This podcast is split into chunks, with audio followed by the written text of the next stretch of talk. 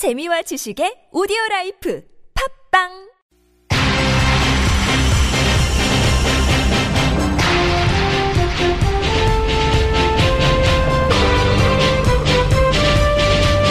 색다른 시선 김종배입니다.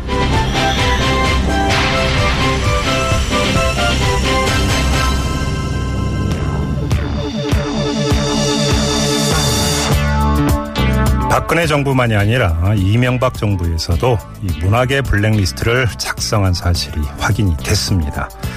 리스트에 있는 인사는 작가, 배우, 영화감독, 방송인 등 모두 82명인데요. 국정원은 이 소속사 세무조사나 방송 출연 금지 등 조직적인 퇴출 공작을 벌였다고 합니다. 자, 이들이 블랙리스트에 오른 이유 다른 듯 같습니다. 대통령 명예를 실추시켰다. 좌 성향의 영상물 제작으로 불신감을 주입했다. 촛불 시위 참여로 젊은 층을 선동했다 등등인데요. 한마디로 당시 정부의 비판적인 견해를 보였다. 이게 이유입니다.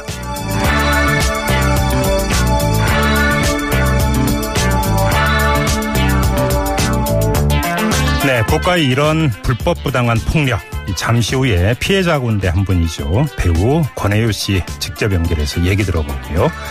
자, 색다른 시선 김종배입니다는 오늘도 무직하게 하루를 정리해드립니다. 색다른 시선으로 꼽은 오늘의 이슈부터 만나보시죠.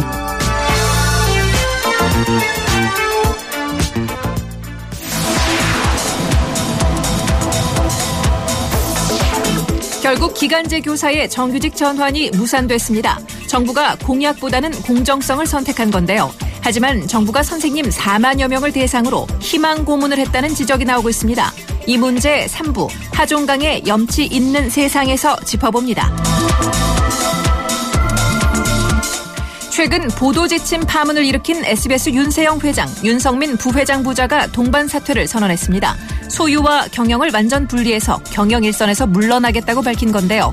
그럼에도 불구하고 노조가 꼼수라고 비판하고 나선 까닭, 백병규의 뉴스엠에게서 진맥해봅니다. 멈칫하는 것 같던 서울 집값이 다시 들썩이고 있습니다. 6.19 대책의 약발이 벌써 끝난 건가요?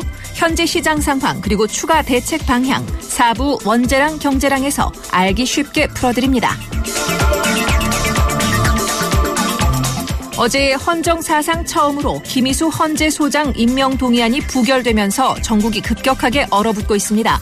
여당으로서는 여소야대 현실을 절감한 날이 아니었을까 싶은데요. 앞으로의 대야 전략 직접 들어보겠습니다. 더불어민주당 강훈식 원내대변인 지금 바로 만나봅니다.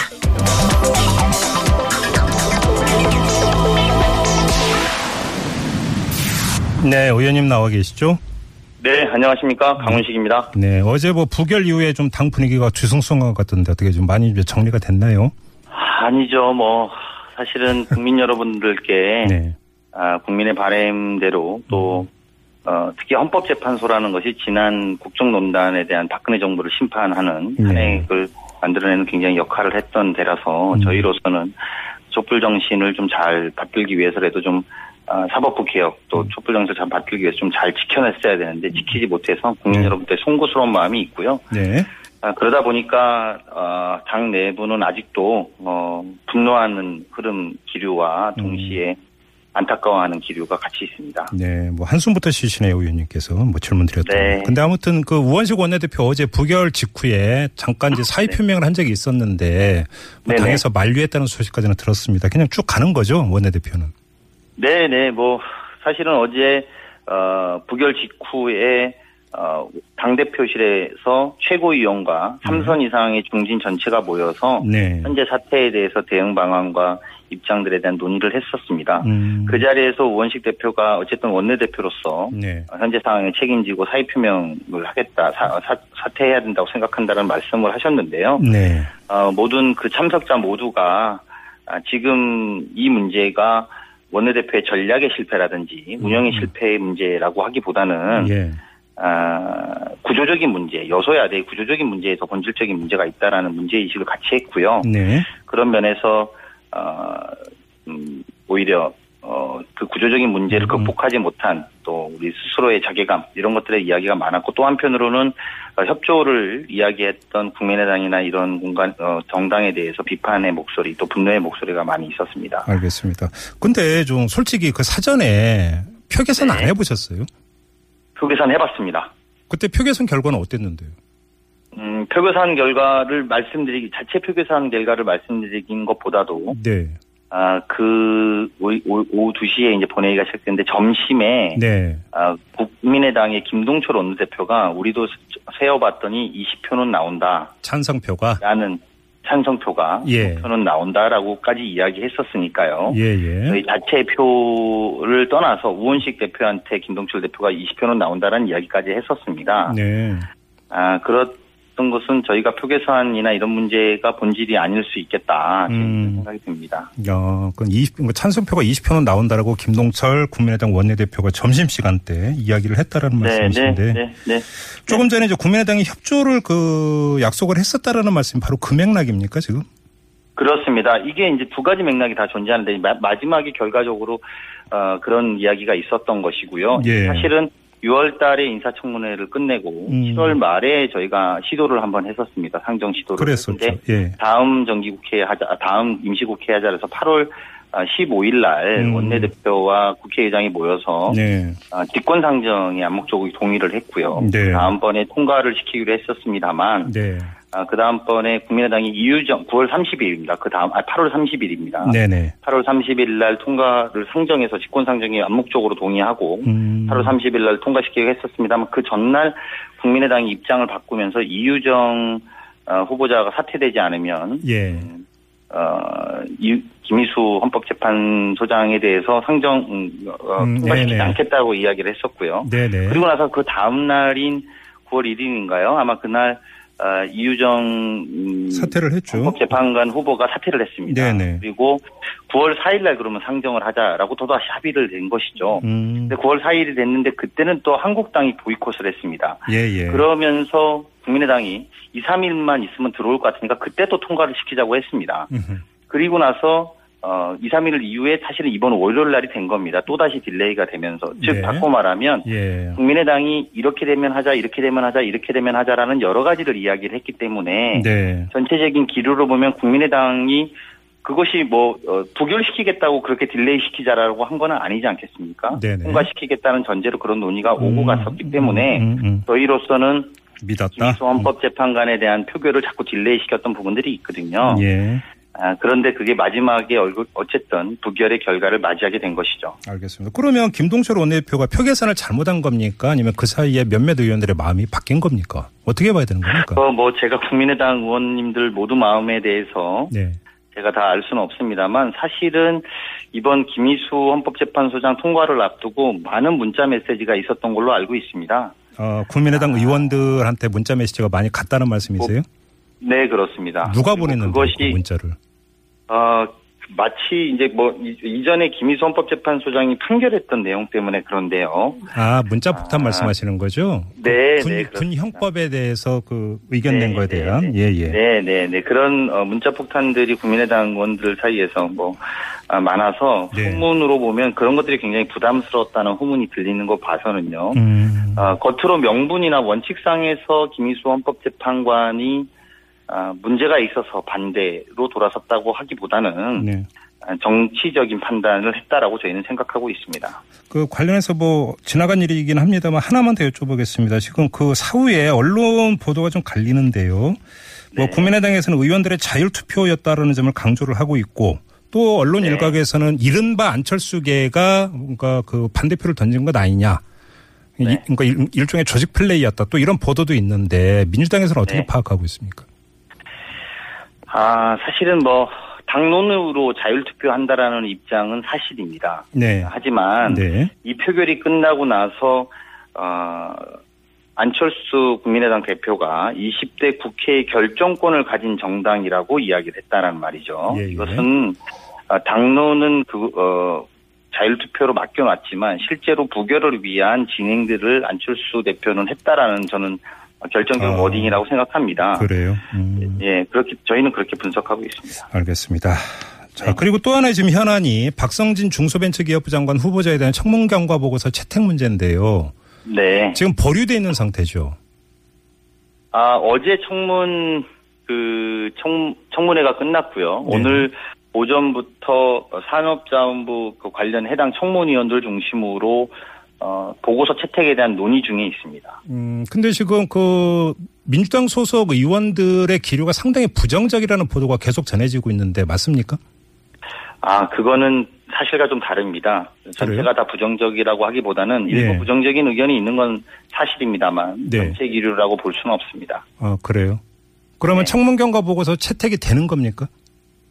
그것 자체를 논의하고 있습니다. 즉 바꿔 말하면 저희가 여당이지 않습니까? 예, 예. 그래서 청문 보고서에 찬성을 하는 입장, 그리고 음. 반대를 하는 입장, 그리고 보고서 채택을 안 하는 입장들을 가지고 네. 논의 중에 있는 것으로 알고 있고요. 예. 그리고 말씀드린 것처럼 현재 이게 단일한 뜻으로 만약에 우리 앵커께서 말씀하신 것처럼 전체가 부정적이라면 뭐 반대 입장을 하는 게 맞겠죠. 근데 네네. 그렇지 않기 때문에 음. 이게 또 논의 중이라는 말씀을 제가 드린 것이고요. 그러면 그 결론은 언제 나옵니까?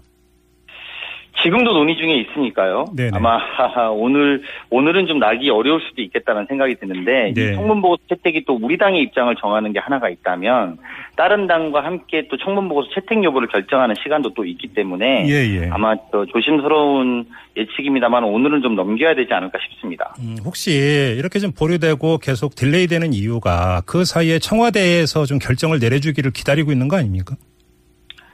아닙니다. 국회는 국회대로 당은 당대로 진행을 하고 있고요. 예, 청와대에서 결정은 이 문제와의 별도의 문제라고 저희는 알고 있습니다. 그래요.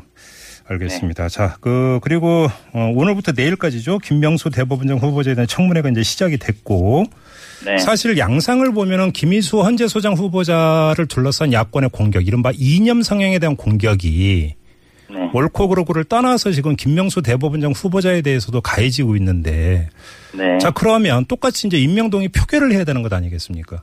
네, 그렇습니다. 혹시 또 부결 사태가 또 나오는 거 아닙니까? 이러다가? 어, 그런 부분에 대해서 저희도 당연히 걱정이 많고요. 예. 다만 김희수 헌법재판 음, 소장 후보자라든지 오늘 김명수 대법원장 후보자 모두가 다 예. 업무 능력이라든지 사법부의 독립 이런 문제를 다루는 것이 아니라 이념을 다룬다는 것은 예, 예. 사법부를 정치 공간 안에 넣으려고 하는 야당의 공약일 뿐이라고 저희는 생각하고 있습니다. 이 예. 대목에 대해서 음, 어, 물- 물론 이제 그 방금 말씀드린 후보자가 뭐 가령 어, 정치적 편향성을 갖고 있다든지 이런 네. 문제가 아니라 이념에 대한 문제라는 건 굉장히 다른 문제거든요. 예, 예. 입법부가 지금 사법부를 정치적 공간 안에 넣으려고 하는 야당의 정치 공세에 대해서 저희는 단호하게 대응할 것이고요. 네. 이 부분에 대해서도 국민 여론에서 이런 후보인이만큼 국민 여론이 좀 좋게 돌아올 거라고 생각하고 야당도 네. 어쨌든 한 번은 그럴 수 있지만 계속적으로 국정 운영을 이념의 문제로 발목 잡으려고 하면 네네. 국민들이 제일 원하는 것이 사법 개혁인데요. 네. 사법 개혁의 문제를 어떻게 할 것인지를 방치하는 결과를 만들 것이기 때문에 네네. 어, 계속 그렇게 하기는 어려울 거라고 저희는 생각하고 알겠습니다. 뭐 이제 청문회가 내일까지 진행이 되니까요. 자, 그 여론 추이를 좀 보도록 하고요. 마지막으로 짧게 하나만 더 여쭤보겠습니다. 네. 지금 유영진 식약처장의 어떤 그 행태를 두고 여러 가지 이야기가 많이 나오고 있습니다. 부적절한 휴가 네. 문제라든지 법인카드 사용 문제 이런 것까지 불거졌는데 그 지금 야권에서는 이거 좀 너무 부적절한 인사 아니냐. 그 이 그 전문성이라든지 태도도 잘못돼 있는 것 아니냐 이런 지적을 하고 있는데요. 여당으로서 어떻게 받아들이십니까? 아, 그런 지적에 대해서 겸허하게 생각, 겸허하게 받아들입니다. 네. 그리고 그 받아들인다는 말씀은 음. 유영진 식약처장이 이전에 약사로서 활동을 많이 하고 이래서 네네. 업무 능력이 미비한 부분이 아, 미비한 부분 특히나 이게 어, 계란 사태 살충제 계란 네네. 사태와 음. 맞물리면서까지 굉장히 어, 확대됐던 게 사실인데요. 네. 이런 부분에 대해서 업무 능력이 이제 시간이 지나면서 좀 자리 잡고 있고 또 이 부적절한 문제에 대해서도 본인이 어, 송구스럽다는 뜻을 밝히고 앞으로 처신을 잘하겠다고 하는 만큼 음. 야당의 주장은 겸허하게 받아들이되 네. 또 유영진 식약청장이 앞으로 좀 더 나아질 거라는 기대를 동시에 갖고 있습니다. 알겠습니다. 자, 말씀 여기까지 드릴게요. 고맙습니다, 의원님. 네, 고맙습니다. 네, 더불어민주당의 강훈식 의원이었고요.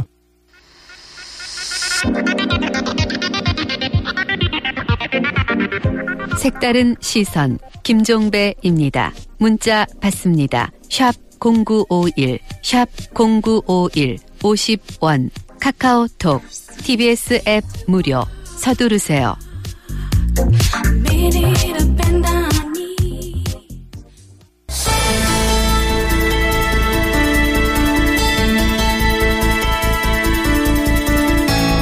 박근혜 정부뿐만 아니라 이명박 정부에서도 문화계 인사에 대한 블랙리스트 작성한 사실이 확인이 됐습니다. 이명박 정부에서는 국정원이 주도를 했다고 하는데요. 참 어이없는 소식인데 자, 피해자, 당사자는 어떻게 받아줄지 정말 궁금합니다. 이 피해자 가운데 한 분인데요. 배우 권혜요 씨 직접 연결합니다. 여보세요. 네, 여보세요. 안녕하세요. 예, 반갑습니다. 네. 이 소식 듣고 어떠셨어요? 어, 뭐, 그 전에 좀, 아, 드디어 김종대 씨하고 통화를 하게 됐습니다. 네, 반갑습니다. 반갑습니다. 아, 근데 저, 사실 이 네. 통화를 하기 전에는 좀 기분 좋게, 음, 좀 경쾌하게 해보고 싶었는데, 네. 방금 소개 들으면서 피해자라고 하니까 갑자기 좀 우울해집니다. 어, 피해자, 피해자 맞으시죠? 예. 네, 그런 면에서 뭐, 김종대 씨도 예외는 아닐 것 같습니다. 네, 뭐, 사실은 저는 지금 현재요, 네. 아, 어, 새벽부터 어제부터 내려와서 음, 집, 어, 촬영 중이었습니다. 아, 예. 음, 어제 저녁 뉴스를 접할 때까지만 하더라도 좀 블라인드 처리돼 있어서, 뭐, 네. 음, 또 나왔구나, 나올게, 이 정도 생각하고 있었고요. 예. 오늘 낮에부터 이곳저곳에서 많은 분들이 음. 전화가 와서, 네. 어, 저 재밌게 알게 됐습니다. 그러면 좀 뭐, 말씀하시는 좀- 건- 예. 네. 예, 말씀하세요. 허망하고 황당하죠. 네네. 음, 그러면 그 블랙리스트에 본인이 올라갈까라는 것도 도저히 상상조차 못했던 이런 아. 그렇지는 않습니다. 예. 아, 그렇지는. 않고요? 왜냐면, 예, 사실은 지난 작년에 박근혜 정권에서의 그 문화계 블랙리스트가 처음 나왔을 때, 네. 네, 거기에 이제, 어, 제 이름은 없다고 많은 분들이 네. 의아해 하시기도 하고, 걱정까지 해주신 분들도 있었는데, 예. 글쎄요, 그때마다 제가 뭐 굳이 뭐 답변할 방법이 없어서 늘 이렇게 얘기했습니다. 음. 에, 따로 관리되고 있으니까 걱정하지 말라고. 에, 근데 뭐, 참 이게 뭐 웃을 일이 아닌데 결과대- 정말. 예. 네, 예상했던 결과대로였던 음. 것 같습니다. 네. 지금 보도에 따르면 2009년에 국정원에서 좌파 연예인 대응 테스크포스를 만들어서 이 음. 블랙리스트를 작성을 했다라는 건데요. 자 그러면 자 네. 2009년이라는 시점에 주목을 하면 권혜열 씨가 지금 블랙리스트에 올랐던 이유가 뭘까요? 지금 본인이 짐작하기는 어떤 상황 때문이라고 생각하세요? 글쎄요, 막 짐작하려고 마음을 먹으니까 좀 더 또 슬퍼지네요. 왜냐면은, 예, 예. 그 행위라는 것 자체가, 음, 어, 자유민주사회에서의 시민의 가장 기본적인 행동들인데, 네. 그런 것을 일일이 열거해야 되는 일이어서, 예를 들면 아, 뭐, 예. 굳이 따지자면은, 네. 뭐 2008년도에 많은 또 분들이 함께 했던, 그 아. 광우병, 아, 거리에 음, 뭐 집회, 뭐 사회를 봤다든지, 뭐, 음, 그런가 하면 뭐 MBC, KBS의 당시 파업의 연대 음. 지지의 성명이라든지 뭐, 네. 뭐 이런 저러한 일이 있었을 테고요. 네. 굳이 좀 멀리 가자면은, 어, 과거 2002년도 뭐, 어, 당시 노무현 후보의 아, 진영에서 음. 뭐 또, 어, 또 열심히 선거운동을 했던 음. 뭐 그런 전력까지 네네. 굳이 뭐, 그러니까 이게 이렇게 말하면 좀 찹찹해지네, 점점요. 네. 그러니까요. 예. 근데 네. 지금 이 블랙리스트에 올랐던 인물 가운데 몇 분은 방송에서 이제 퇴출이 되고 이런 그 피해까지 입으셨는데 네. 우리 권혜유 씨 같은 경우는 어떻게 그러면 그 2009년 이후 지금까지 그때는 납득을 못했는데 아 그때 이것 때문에 이런 일이 있었던 건가라고 하는 어떤 그러니까 그 불이익이라고 할까요? 이런 것도 혹시 당하신 적이 있습니까? 음, 글쎄요, 뭐, 아시다시피 2008년도, 어, 이명박 정부에서 네. 들어서자마자 많은 방송계에 많은 이들이 있었지 않습니까? 그랬죠. 네, 뭐, KBS 장현주 사장의 뭐, 음, 불법적인 해임이라든지, 네. 뭐, 그때쯤에 일어나서 주변, 전반적인 그 방송계 분위기가 다 그래왔던 것 같습니다. 그런가 음, 하면은 음. 좀, 좀 흉흉한 이야기가 들려오기도 하고요. 뭐, 흉- 흉흉한 이야기라는 게 어떤 뭐, 거였어요? 방금 언급되는 그런 분들이 네. 이제 뭐, 뭐, 안 좋다더라. 음. 뭐, 뭐 이런 이야기가 이렇게 뭐 좀씩 들려왔던 기억이 있는데요. 뭐 예, 예. 그걸 구체적으로 언급하고 말하는 것 자체가 불편하기도 했었고, 음, 음. 그리고 또 이 직업의 특성상, 네. 아, 이것이 어떤 정규직 어떤 직업 안에서의 직업의 안정성에 대한 문제가 언급하기 좀 애매한 직업이기도 하다 보니까 예. 뭐 그런 것을 굳이, 굳이 이렇게 할 필요는 없었고요. 네. 어, 그럼에도 불구하고 어, 좀 시간이 지나고 나니까 또 고마운 게 많은 게 어떤 음. 점도 있냐면요. 네.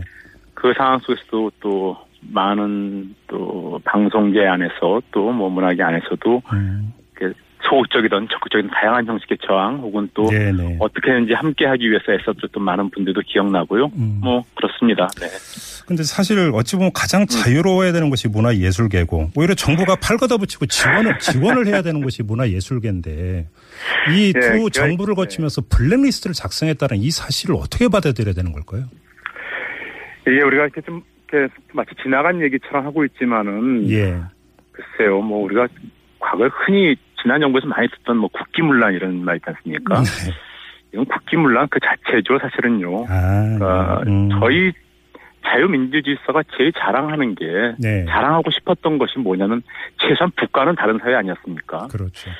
예, 근데 어, 생각이 다르다고 음. 혹은 나의 뜻과 다르다고 해서 그런 식으로 했던 것은 너무 부끄러운 일이고요. 예. 뭐 여전히 또 그럼에도 불구하고 야 과거 중앙정보부 시절엔 더 했어라는 식으로 말하시면서 아, 별일 아니야라는 식으로 또 생각하시는 분들 여전히 존재하는 것도 우리 또 사회 현실이기도 한 것 같습니다. 아, 예. 정말 우리가 지금까지 지켜오려고 말한 것들이 무엇일까를 생각한다면 음. 이건 정말 아 정말 생각하기도 힘든 사건들이죠. 네. 그러니까요. 지금 방송 네. 김미아 씨 같은 경우는 이 국가를 상대로 소송까지 제기할 수 있는 문제다. 이렇게 이제 이야기를 그렇죠. 했는데요. 네, 그렇습니다. 네, 그렇습니다. 대응하실 건가요?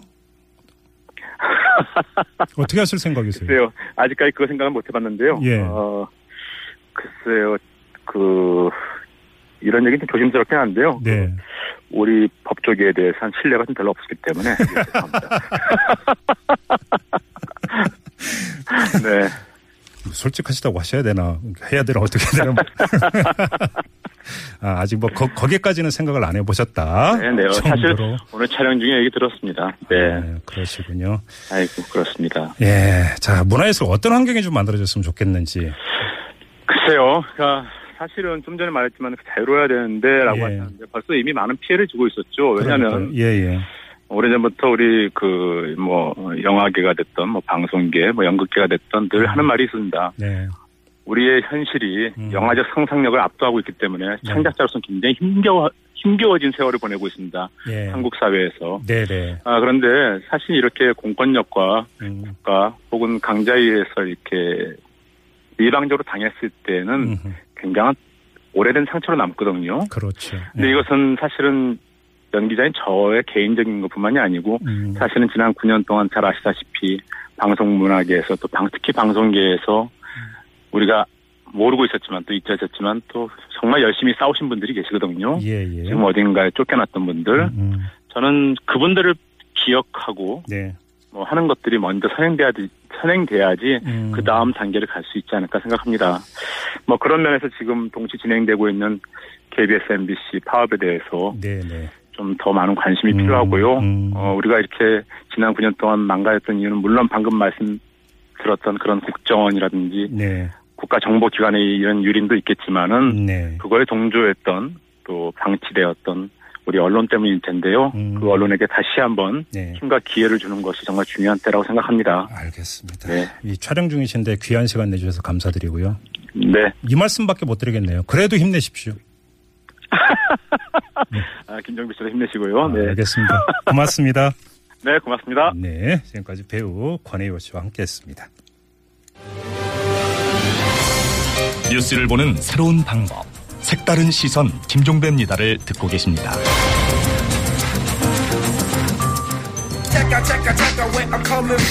Yeah, 종배 색다른 시선 세상을 바라보는 법. 진짜는 진짜를 알아보는 법. 오늘 뉴스를 들어볼까? 진실을 따라 미래를 그려본다. 오늘의 뉴스가 바로 내일의 역사. Show me the 뉴스 네, 강양구 프리랜서 기자와 함께합니다. 어서 오십시오. 네, 안녕하십니까. 강양구입니다. 네, 자 오늘 첫 소식은요. 네, 대북 유류 공급을 연간 최대 200만 배럴로 제한하는 유엔 대북 제재 결의안을 청와대가 일단은 높이 평가한다고 밝혔습니다. 네네. 예, 유엔 안보리가 대북 제재 결의안을 빠른 시간 내에 만장일치로 채택한 것을 높이 평가한다고 밝혔는데요. 네. 이두 대목이 중요한 것 같습니다. 빠른 시간과 만장일치. 음흠. 왜냐하면 북한이 6차 핵실험을 한 지 불과 9일 만에 이번 결의안이 통과가 되었는데 네. 5차 핵실험 때는 제재 결의를 채택하기까지 석 달이 걸렸거든요. 네. 일단 빨라졌다는 거고요. 또 여기에 중국과 러시아가 동참한 것에 청와대는 주목을 하는 것 같습니다. 근데 유엔 안보리 결의는 만장일치인데요. 그렇죠. 원래가. 원래가. 예. 네, 네, 네. 음. 아 그렇군요. 네. 예, 거부권. 행사하면 채택이 네, 안 거부권을 되죠. 행사하면 채택이 안 되죠. 그렇죠. 네. 네, 마- 중국과 러시아가 음. 비교적 빠른 시간 안에 어쨌든 간에 동참을 해줬다라는데 네네. 네, 높이 평가를 하고 있는 것 같습니다. 네. 하지만은 전반적인 평가는 애초에 미국 미국이 제안했던 초안보다는 훨씬 더 약해졌다라는 분석이 많습니다. 원유 공급 중단 말씀하시는 네, 거죠? 원유 공급 중단이라던가 음. 뭐 선박 강제 검색, 음흠. 또 블랙리스트에 김정은 등을 포함시키는 것, 네. 해외 노동자 송출 금지 네네. 완화되거나 없어졌습니다. 음, 알겠습니다. 자, 다음 소식으로 넘어가죠. 네, 야당은 물론 여당도 반대 기류가 있는 박성진 중소벤처기업부 후보자를 놓고서 네. 일단 청와대는 특별하게 더 나온 곳은 없지 않느냐. 음, 의혹이 더 나온 게 없다. 네. 음. 그런데 오늘 우혹이 새롭게 나왔습니다. 뭐가 나왔습니까? 네, 이 무상으로 제자회사 주식을 1200조 받은 게 논란이 되었지 않습니까? 네. 일단 대가성이 없었다라고 청문회 때 답변을 했었는데요. 네. 근데 오늘 YTN 보도를 보면 네. 2015년 8월에 포항시가 강소기업으로 이 기업을 선정하는 과정에서 오호. 네, 박성진 후보자가 직권으로 선정을 했고 네. 당시 이 기업은 후보자들이 고개를 그 심사위원들이 고개를 설레설레 저을 정도로 최하위 수준이었다고 합니다. 아, 그래요? 네. 음. 그러니까 대가성이 없었다라는 게 이런 우혹 제기에 따르면 거짓말일 수 있다는 것이어서 네네. 앞으로 청와대나 박성진 후보자가 어떻게 나올지 주목됩니다. 앞서 어 뭐 민주당 의원하고 인터뷰할 때 이 청문 경과 보고서 채택 문제를 이제 그 질문을 했었는데요. 아직도 채택이 되지 않고 있는 이유, 네. 그 그러니까 저리에 뭐가 흐르고 있는지를 좀 보여주는 하나의 사례가 되겠죠. 네, 그렇습니다. 어쨌든 간에 박 후보자가 본인이 직접 거취를 결정할 수도 있다라는 보도도 나오고 있으니까 네. 한번 며칠 두고 봐야 될 것 같습니다. 끝내 임명장을 받는지 네. 좀그 낭만하지 한번 지켜보도록 하죠. 네. 자 다음은요. 네, 오늘 마침 또 국회 외교안보 통일 분야의 대정부 질문이 있었습니다. 네네. 이 야당은 시작하자마자 전술핵 재배치를 추진하라고 요구를 하고 나섰는데요. 네. 이낙연 국무총리가 딱 부러지게 고려하고 있지 않다고 불가 입장을 분명히 했습니다. 네네. 이 총리는 전술핵 재배치가 가져올 리스크가 엄청나다. 전술핵이 배치되면 비핵화 원칙에 무너질 뿐 아니라 경제 제재를 감당할 수 있는지 등 여러 가지 문제가 있다고 설명을 했고요. 예. 또 국제적인 맥락도 설명을 했는데 음. 미국도 전 세계에 배치한 전술핵을 점차 줄여가는 상황이고 음. 이미 미국의 전술핵이 어디에 있느냐는 별로 중요하지 않은 시대가 됐다라고 반박을 하고 나섰습니다. 자 총리는 이렇게 이야기를 했는데 자유한국당 의원 몇몇은 방미당 뿌려가지고 네. 어, 내일인가요? 미국 네. 떠나는 게 예, 전술핵 재배치 요구로 떠난다는 이런 수도 네. 있습니다. 뭔가 이게 손발이 맞지가 않습니다. 자 김명수 대법원장 후보자에 대한 청문회 진행되고 있죠. 네, 일단 김명수 대법원장 후보자가 사법부 블랙리스트 의혹과 관련해서 네. 일단 임명이 되면 모든 내용을 살펴서 다시 조사하겠다고 밝혔습니다. 음, 단 블랙리스트의 존재를 인정하는지에 대한 추궁에는 추가 조사 전까지는 단정하기 어렵다라고 선을 그었습니다. 예. 양측이 너무 첨예하기 때문에 음. 어느 한쪽에 서서 답변하기 힘들다라는 입장입니다. 네. 네, 청문회 때는 또 김명수 대법원장 후보자의 병역 비리, 위장전이 부동산 특위 등 고위공직자 도덕성과 관련된 얘기들이 나왔는데요. 네. 논란이 될 만한 게 없다고 합니다. 아 그래요? 네네. 네. 알겠습니다. 자 또 어떤 소식 있습니까? 네, 이라크 정부가 보호 중인 이슬람 국가 대원, 그러니까 IS 대원의 외국인 가족 가운데 한국인이 포함되어 있다는 외신 보도와 관련해서 우리 정부가 사실을 구체적으로 확인 중에 있다고 공식적으로 밝혔습니다. 네. 이 앞서 외신은 이 IS로부터 탈환한 북부 지역에 거주하던 IS 조직원의 외국인 아내와 자녀 천여 명 가운데 한국인과 일본인이 포함되어 있다고 보도한 바 있어서 음. 네. 많은 분들이 관심이 갔었습니다. 음흠, 그렇군요. 자 김상곤 사회부 총리 겸 교육부 장관이 특수학교 이야기를 했네요. 네, 그렇습니다. 5년간 특수학교 18개를 신설하겠다고 약속을 했습니다. 예. 그리고 이 시도부 교육감 회의에 참석해서 지역 주민의 반대로 특수학교 신설에 어려움이 있겠지만 각 교육청 차원에서 상생 대책을 마련해 달라면서 네. 이같이 분명하게 특수학교 18개를 신설하겠다고 밝혔습니다. 강서구를 염두에 둔 발언이라고 네, 그렇습니다. 되겠죠. 최근에 강서구에서 서울시 교육청과 장애학생 학부모들과 이 주민 간의 갈등이 심화하고 있는데 네네. 그런 상황을 좀 돌파하겠다라는 이 교육수장의 의지가 보이는 발표였습니다. 그렇겠죠. 자 그리고요. 네, 박근혜 전 대통령으로부터 참 나쁜 사람이라고 지목돼서 자천된 것으로 알려진 노태강 전 문화체육관광부 체육국장 현재 2차관이죠. 네. 2차관이 국립중앙박물관에서도 물러나게 된 이유에 대해서 장관 윗선의 지시로 들었다고 진술을 했습니다. 아, 끝까지 그 찍어냈군요. 끝까지. 네, 그렇습니다. 네. 오늘 노전 국장은 네. 또박 전 대통령과 법정에서 처음으로 대면을 했었습니다. 네. 잠시 복귀를 하자면 노전 국장은 2013년에 최 씨가 관여한 것으로 알려져 있던 승마협회 관련 비리를 조사하다가 음. 최 씨의 채측근을 부정적으로 평가한 보고서를 제출했는데 네. 그 이후에 박근혜 전 대통령으로부터 나쁜 사람으로 지목돼서 음. 직무정지 후에 중앙박물관으로 문책성 인사이동을 당한 다음에 거기서 또 파면이 되- 되었죠. 그러니까 한 번 찍고 나서 다시 한 번 찍혔죠. 끝까지 들들 볶았다. 네, 이, 이 얘기잖아요. 한마디로 정리를 하면. 네, 두 분이 참 악연은 악연입니다. 네. 네. 자, 또 어떤 수익 있나요? 네, 검찰이 국정원 댓글부대 운영에 사용한 활동비의 자금 경로를 파악하던 중에 네. 국정원이 댓글부대 외곽팀장에게 지급한 돈이 한 회당 최대 천만 원에 달하는 사실을 에? 확인했습니다. 한 번에 천만 원을 한 번에 줬다고요? 천만 원입니다. 예. 예, 외곽 팀장에게 돈을 건네고 나서 받은 영수증을 확보한 다음에 자금 출처를 분석 중인데요. 네. 이 영수증에는 날짜, 금액, 수령인 등이 기재돼 있는데 네. 그 중에는 한 회에 최고 천만 원이 넘는 금액이 적힌 것도 있는 것으로 파악되고 있다고 합니다. 오, 그래요? 그러니까 도대체 그런 돈이 어디서 나왔고 또 어. 어떻게 쓰였는지 등등이 어디서 나오긴 내 주머니에서 나온 거죠. 그렇죠. 결국에는 국민의 세금으로부터 나온 것이죠. 어, 내 주머니에서 나간 돈 이렇게 쓰라고 준 거 아닌데. 네. 그렇잖아요. 이건 끝까지 캐야 됩니다, 네. 정말. 네. 일단은 원세훈 전 국정원장에 대한 조사는 아직은 이루어지지 않고 있는데 네. 앞으로 추가로 이루어질 것으로 전망이 됩니다. 알겠습니다. 자, 간만에 외신이 하나 있군요. 네, 브라질의 아마존 밀림에서 금 채굴업자들이 네. 미접촉 그러니까 인간 인간 문명과 아직 미접촉된 음. 원주민들을 집단 살해했다는 신고가 접수돼서 오. 브라질 검찰이 수사에 나섰다는 외신입니다. 예, 예. 이들은 금광 탐사 도중에 강가에서 알을 수집하던 원주민들과 조우를 했고요. 예. 10여 명을 살해한 뒤에 주검을 토막내서 강에 던진 것으로 알려졌, 알려졌습니다. 네. 근데 이런 사실을 어떻게 알려졌냐면은 술집에서 또 이런 학살 사실을 자랑을 하다가 조금 전에 문명사회라고 표현하셨잖아요. 네. 이건 문명사회의 성원이 이런 짓 안 합니다, 정말. 그렇지 않습니까? 그렇죠. 제가 말실수를 했습니다. 네. 네. 정말로 야만적인 짓을 한 거죠. 네, 네. 음, 하- 일방적인 학살이었군요. 금광 때문에. 네, 그렇습니다. 음. 그 해당 이 사고 발생지로 지목된 곳은 세계에서 이 미접촉 부족 부족수가 가장 많다고 알려진 브라질과 페루의 국경 근처인데요. 음. 네. 이 중에서는 현재 103개 정도의 부족이 음. 아직 뭐 이, 이 말밖에 할 말이 없어서 그냥 문명이라고 한다면은 음, 네네. 예, 문명과 미접촉된 상- 가운데서 살고 있다라고 알려져 음, 있습니다. 네. 그런데 금광 탐사에 그 도움이 안 된다고 그냥 집단 학살을 해버렸다고요. 네, 네. 벌 받을 겁니다. 네. 네. 여기까지 하죠. 네. Show me the 뉴스였습니다. 수고하셨어요. 네, 감사합니다. 네, 강양구 기자와 함께 했고요. 네, 색다른 시선 김종배입니다. 2부 마무리하고요. 7시 6분. 어, 염치 있는 세상으로 돌아오겠습니다. 자, 오늘 염치 있는 세상에서는 어제 결정이 났죠. 비정규직 교사들의 정규직화가 무산이 됐습니다. 자, 이 문제 어떻게 바라봐야 될까요? 어, 성공회대학교 하종광 교수와 이 문제 한번 정리해보는 시간 준비되어 있습니다. 잠시만 기다려주세요.